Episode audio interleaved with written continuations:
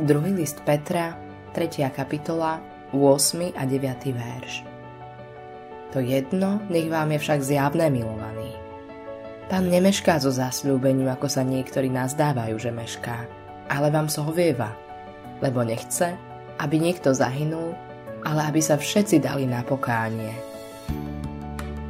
Mnoho ľudí si kladie otázku, kam smeruje história? Dôsledného študenta Biblie to privedie k poznaniu, že Boh ovláda hodiny osudu.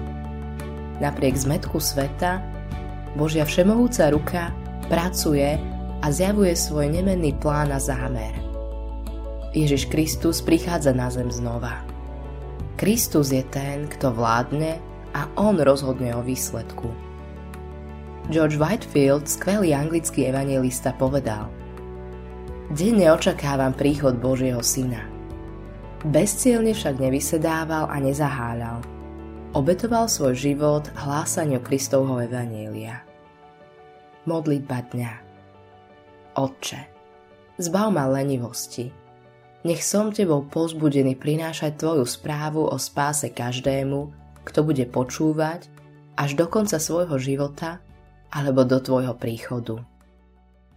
Autorom tohto zamyslenia je Billy Graham.